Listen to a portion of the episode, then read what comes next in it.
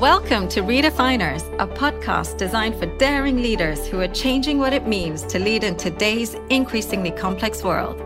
I'm Nanaz Mohtashami, a leadership advisor at Russell Reynolds Associates. And I'm Clark Murphy, Chief Executive Officer. Naz and I have spent our careers exploring what works and what's next in the realm of leadership. In each episode, we ask our guests deep and provocative questions about how they've challenged the norms and how they've redefined their organizations and ultimately themselves as leaders. Also, you can answer this one question How are you redefining your leadership? Perhaps the boldest question yet. Conversations that matter. Inspiration for us all, whether you're kicking off your career or crafting your legacy. Thanks for joining us. Let's dive in. Hi, everyone. We're excited to talk today with a leading technology futurist, Tamara McCleary. Tamara is CEO of Thulium, a global marketing and digital consulting agency. She is regularly cited as one of the leading global influencers in the world of technology and is credited for having redefined smart social in the B2B and enterprise space using AI, machine learning, and data and analytics. Now, given how much technology has taken over our lives since the pandemic and is set to accelerate even further, we have a lot to talk to her about. Clark, what are your thoughts, particularly on AI, given the fact that we, as Russell Reynolds, um, invested in it a couple of years ago? There's all this discussion about AI and machine learning before the pandemic. We'd seen how much faster it helped us be. And I'm curious to hear from her how she relates the efficiency and automation, particularly as we, you know, we're remote, we're going to go hybrid, with the individual versus the institution, the ability to monitor so much of what's going on through AI. So I'm really curious to hear what she has to say. Me too. And apparently, she has some quite detailed thoughts on how it makes our personal lives, as you said, a lot easier when it comes to doing our food shopping, our housekeeping. So, super excited to uh, see what she means by all of that. So glad, Tamara, you can be with us today. Thank you for joining us on Redefiners. Thank you, Nanaz and Clark. I'm really excited to be here. We couldn't be talking about one of my more favorite subjects, which is technology in the future.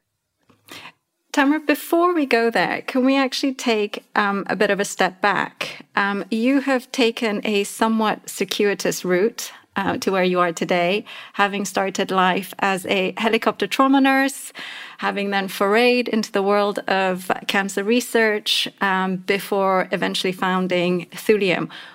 Could you take us through that journey? Would love to sort of understand your decision making at the various points in, in your career and some of the influences. Absolutely. Yeah, I think it's pretty much um, a uh, show me, don't tell me kind of a move on my part when I talk about being agile. We're all learning in every moment and growing and making decisions based on what we know. So, yes, in the early days, straight out of undergraduate, I got my undergraduate degree in nursing, a bachelor's of science in nursing, and went into trauma and life flight helicopter nursing. And that was, you know, a phenomenal experience about really uh, being quite resourceful on the ground takes a lot of critical thinking skills. When you're on the ground in in trauma situations like that you don't have everything that you need available so you got to work with what you got. And i think it's interesting as i look back at those early days and it certainly translates into running a, an organization. Um, and then from nursing what really got me interested in cancer research was i also did pediatric hospice nursing and bereavement with parents who were losing their children. So all of my patients had six months or less. And so, you know, for children, it's usually cancer. So that got me interested in okay, I'm a fixer, right? So I want to know how do we fix this? How do we how do we do something about this? And to fund my penchant for education, I had to, to, get a job. So I started uh, marketing medical technology to global organizations. So that would be hospital systems and managed care systems in the United States here domestically. How do you take what everyone's using and used to using and get them to try something disruptive and move to a new technology away from what they've always considered to be the gold standard? And one of the big giant first transformations I did digitally was moving from paper charts to electronic medical records. And that, that was a massive undertaking because you're talking about working with all kinds of stakeholders who were used to doing it a different way. Wow. That sounds like a huge task. I mean, really incredible. All in all, it doesn't sound like a natural progression from someone's professional life. Think about where you started and where you are now. Yes, definitely not a direct trajectory for me and my career path. But when I look, they were all exquisitely perfect to teach me the things that I would need to know next. And I do think this is a journey. For any leader, it's a journey. And the minute we feel like we've arrived or we know something is the minute we're in trouble. And so, yeah, as disparate as some of these things might seem, they actually work hand in hand for bringing me to where I am today. Tamara, you have got to where you are in some heavily male dominated fields, whether it's the world of cancer research or technology. Have you ever felt your gender either hinder or help you in any way? And and I have to say, from personal experience, I believe it or not, and, and friends and family laugh when I remind them that I actually studied and started life as an electrical engineer. They laugh because um, I can't even change a light bulb properly. But I often say that I am where I am in part due to positive discrimination, where, you know, in, in the 90s and very early noughties, there weren't enough women in the world of science and technology. And so I feel that everyone from all sort of corners of, of my world tried to help me to, to become a successful engineer. Was that your experience? Was it the opposite? What does being a woman in the world of technology mean to you? And has it impacted uh, your journey in any way? Well, you know, I think I'm 56, so I've traversed some some terrain before you where definitely at least from when I started there were some challenges. And one of them was being respected for the intelligence that you brought to the table versus the way you looked, the way you dressed. However, I think I wouldn't be where I am today if it hadn't been for some of the most amazing men in the various places that I worked. But I'd have to say, you got to ask. I, I, don't think this is a binary issue, male or female. You can't expect that, that people are going to notice your work or or invite you to be promoted. You have to ask. And I think sometimes this might be maybe something that is more difficult for someone who identifies with a different gender to ask. But you do have to put yourself out there. And I, I love that we're seeing a lot of people speak up now. We're seeing a lot of individuals saying, hey, you know, this isn't enough. I want more. And I love that. I love seeing that because if we have more of a global conversation around the inequities that we see in the workforce, whether they're gender binaries or not, it could be race, you know, sex, religion, you name it, there's discrimination and there's bias in people. And I think the more that we have this discussion publicly, everyone engaging in this conversation, so that it's not in secret, the more we can look around and go, who's not represented here? Who don't I see? Who can I help out? And I think that's what leaders need to do is leaders need to reach out and find those that are missing from the table and do a better job of reaching out and understanding that you know sometimes it's just intimidating for people to to ask. I think you're right. It's the leaders who need to ask. Ask their teams their employees their peers. Leaders have to engage and find out what their people need you can have all the trainings you can have all the mentoring sponsorship but leaders men and women have to ask what do you want do you want it where do you want to go? And I think we, for far too long, speaking for myself, said, who wants it? Who is asking for it? And you've left large swaths of the company or the world out because they didn't ask. Learning for Clark Murphy is you go ask Clark and make sure you know what they want and where they want to go. If we send something back to some of the senior leaders in the world, is make sure you ask. Yeah. So I think one of the things is just again, we're going back to that human piece. Humans are so complex, which is why AI is so attractive sometimes.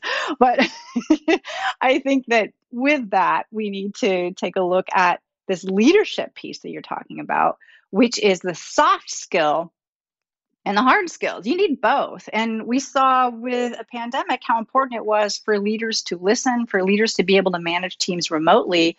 They had to actually connect and engage with the workforce to make sure that things were running smoothly. And I think today's leader has got to have those soft skills as much as they have the hard skills of at least understanding the technology. I mean, you certainly can hire the experts who have the, you know, intricate knowledge of how this technology works, but I think it's no longer even plausible for a leader to not understand the technology that is either running the organization or needs to run the organization and at the same time be in touch and have a pulse on what's going on with their workforce. And actually, those soft skills that you mentioned are in an even greater demand when you're managing remotely, Tamara. I've heard you talk about marketing to machines. Um, I am somewhat freaked out by the idea that we will, we are kind of somewhat semi robots and, and cyborgs. Tamara, can you explain in layman's terms what exactly you mean by that and where you see the future of technology going and how it's actually going to impact us as individuals? Well, just so you're not so freaked out, Nanaz, mm-hmm. we've already been assimilated, so resistance is futile. Uh, if you have a smartphone, you're already augmented. So true. It's an external augmentation device. So I think what we look at when we look into the future is things will be less external and more internal, but it will be similar. So, you know, I don't want to freak you out or scare you, but I think what it is is just our technology is becoming much more elegant. And as devices become smaller, they become implantable. So, in the marketing to machines, we already have ventured into that geography. When you think about the fact of how we're harnessing algorithms on internet search devices and with algorithms on social media to be able to reach our target market. So we're already in the space, but it's just going to become more exquisite because think about the digital assistants that we currently have and say, like, you know, uh, Alexa, Siri, you know, all, all of them. We all know what these digital assistants are. And as they become more advanced, they become a proxy for us.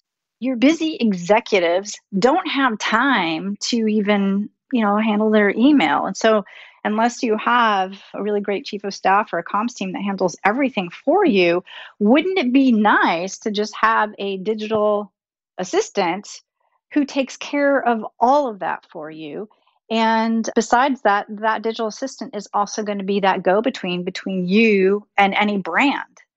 So the brand will no longer control the relationship with the customer. The digital assistant, and then of course it would be the platform that that digital assistant is housed on, and those companies are going to be the ones that own your customer.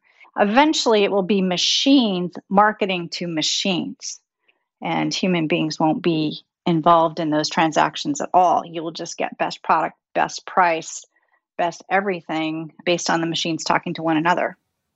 Tamara, if you talk about things like that, technology is the great equalizer.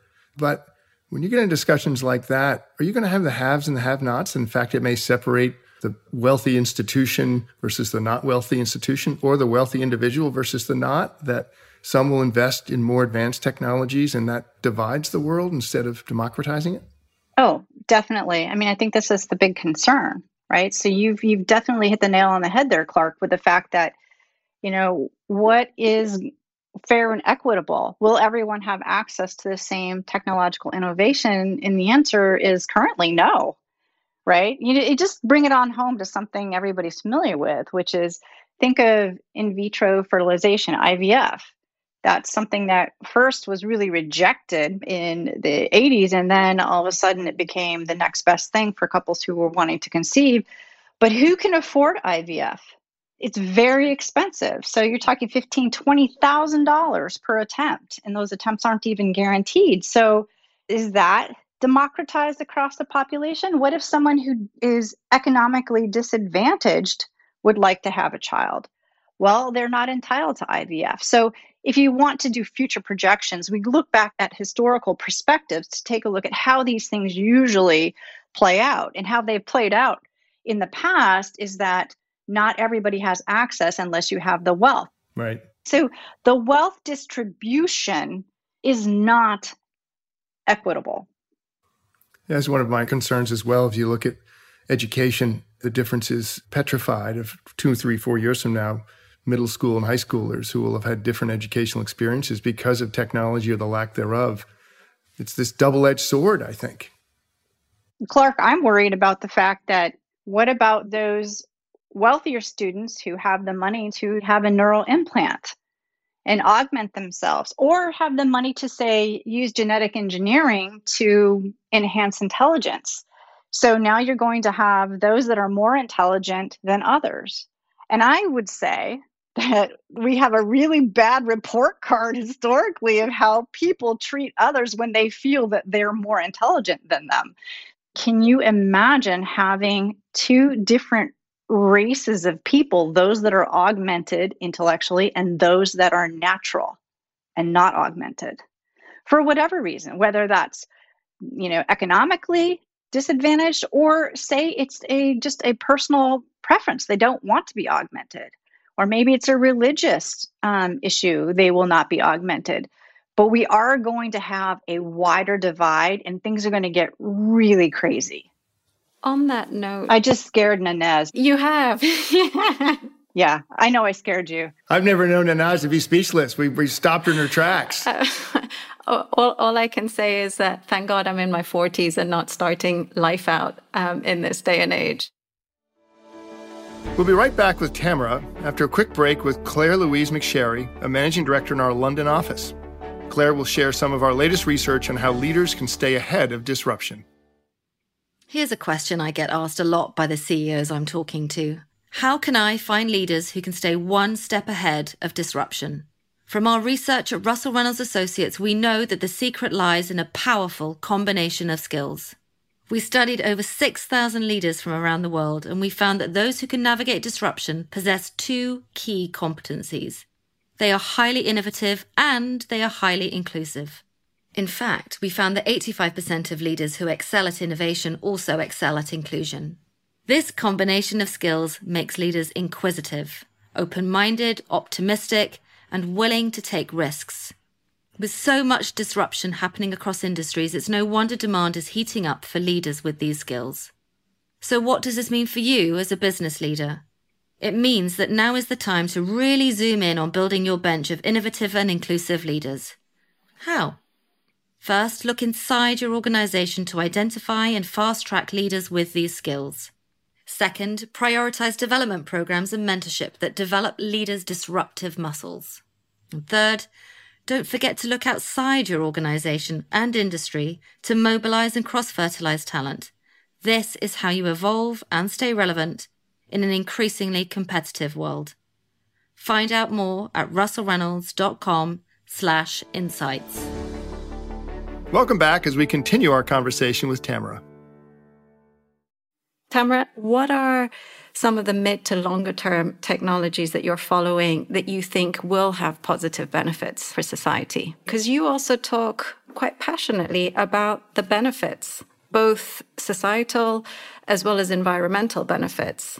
Well, I think one of them that I think will have incredible benefits for those who suffer is genetic engineering. So, for instance, there's somatic cell engineering and there's germ cell. And somatic cell is just when we alter something in the individual themselves, but it's not heritable.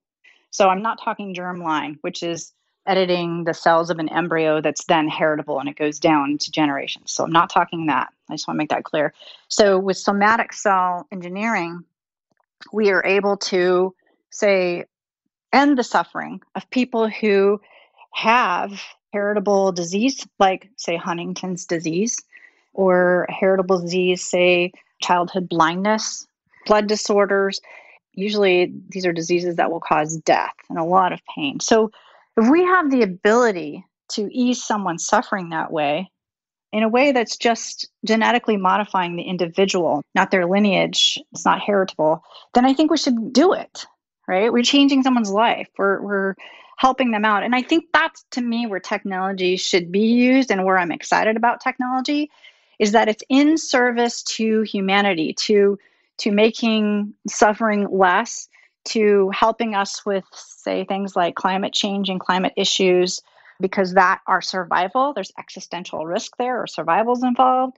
So I think technology has a lot to offer us, but at the same time, where there's a lot of good, there's a lot of power and potential for not so good.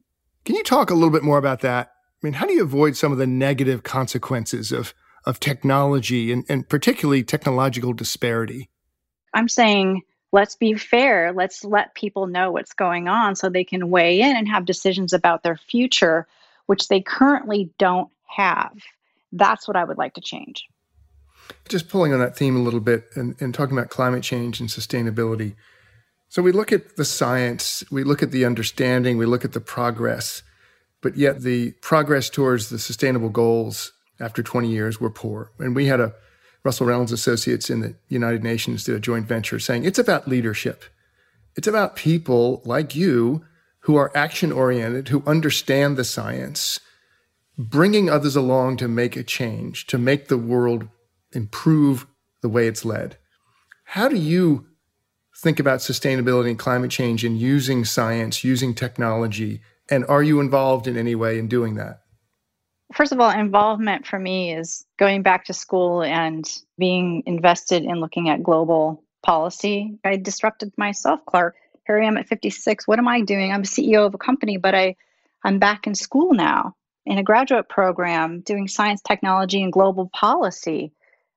Why? Because I felt like I needed to know and learn more so that I could upgrade my software, so to speak, and be of better service. With climate change, you know, I, sometimes it feels like we're 20 steps behind and it's a huge issue and problem. And I think one of the ways progress has halted there is that when problems become so enormous, people do one of two things. One is, gee, I hope somebody does something about that. that's a problem because someone else has got to take care of it. Gee, that's awful. I hope they figure that out. So the problem with that is, is that you know, that there's who's they? I think we have to have this multi-pronged approach where we're providing a lot of education to to everyone about why is sustainability important why is renewable energy important we need to have these conversations about the fact that we probably will have to at some point colonize other planets because there's so much damage that we've done to our own planet long term. I don't know that it's going to sustain human life long long term. Don't get scared everybody. I'm talking like long time from now. But don't we care? And i hope we do. I hope we care about future generations and it's not just all about us. Um, and so we have to start looking at, at the little things that we can do every day you know, one thing I would challenge each person who listens to this is what are you doing about climate change? On that note, I'm going to be cheeky and ask you that question. What are some of the things that you are doing on a day to day basis? Well, I'm um, a freak about composting and recycling everything, right? You know, we have a farm in Colorado, so everything gets recycled, reused, composted, planted, fed to the chickens. It's about less trash in that bucket. That's a simple thing, right? Also, water. How are we using our water resources?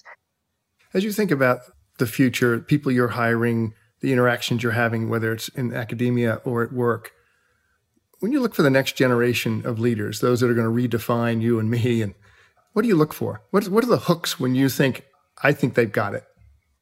So glad you asked me that question because for me, I can work with and see good results from any human being who has a desire to learn and be adaptable and take initiative. So I don't even, this is probably terrible for me to be saying to you on this podcast, but I'm not looking at the resume of their education level. I am looking at what kind of person is here.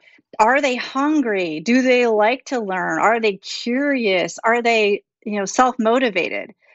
If anyone's listening that's in leadership, have you ever worked with a team member where if you didn't exactly tell them what to do, it didn't get done? That's not the person I want. And they may have a pedigree. I don't want the pedigree. I want the person who is thinking on their feet. You know, in our organization, we want to empower people. Are we seeing what people are capable of when we allow them to make a mistake? And I think that's really important because when you do empower your people and you do hire the people that want to take initiative, do you reward initiative or is it take initiative but don't make a mistake? Tamara, thank you so much for your time. Uh, conscious that we only have you for another four minutes. So, what we would like to do is end with some rapid fire questions. If you could sort of respond as quickly as possible with whatever comes to mind first. Gosh, it's going to be like a Rorschach test. Absolutely. Absolutely. Okay, Tamara, describe yourself in three words only. Three words only curious, adventurous, and a poet. Love it. Um, Tamara, what was your best job and what was your worst job? Oh gosh, the best job I ever had was as a hospice nurse. And the worst job I ever had was oh delivering industrial tools like reamers and drill bits to um, machine shops and industrial tool supply. Okay, that's a podcast all by itself, right there. We'll we'll be back. We'll be back on that one. Okay, if you could become an expert in something other than you're studying or working in, what would it be? It would be in creative writing. I would love. I would love to write creatively. I just never have time. Aren't you doing that? Aren't you writing a, a science fiction thriller? Yeah, but see, it's still a hobby on the side. I don't do it full time because there's never enough time. Yes, you're right. And I take classes all the time uh, on writing, but I don't actually put anything out there because I'm so busy doing doing the academic writing and the research. Tamara, when do you do your best thinking? Morning, afternoon, or evening? Morning. I'm up every morning, 4:30, 5 o'clock on the dime by myself. There's no alarm. It's just, it's internal. I'm just I'm ready to roll. Last question. What was the biggest redefining moment in your life or career? The biggest redefining moment was the funeral of my kid sister, where in the middle of the funeral, when I thought I just could not take the pain of loss any more than losing my sister, I had this thought that I was a green chili burrito. I was hungry for a green chili burrito. And in that moment, I realized that, you know, that saying, this too shall pass. If we wait a minute, whatever it is we're struggling with, no matter how bad it is, the humanity comes in, even if it's for a green chili burrito. And it made me just have this, it cultivated a sense of humor for me inside about our human condition and to be a little more gentle with us and compassionate for all of our human frailty. Well, with that uh, redefiner, that would probably set you up incredibly well to have led in this past year. And um, I'm sure everyone at Thulium is, is appreciative, as we are appreciative for you joining us here today, whether it's disparities in technology and education, the future of education, the future of how we think about disruption. Hugely appreciative of you taking the time today. Thank you so much. This has been a wild ride with the two of you. I really appreciate this. Clark, Nanaz, thank you so much. Thank you, Tamara. We, we appreciate you taking the time. All the best. Have a great day. Thanks for joining. Thanks for joining us on this episode of Redefiners. For more dynamic insights from leaders from across industries and around the world, listen to Redefiners wherever you get your podcasts. And to learn more or get in contact with us, visit our website at russellreynolds.com, find us on LinkedIn, and follow us on Twitter at RA on Leadership. See you next time.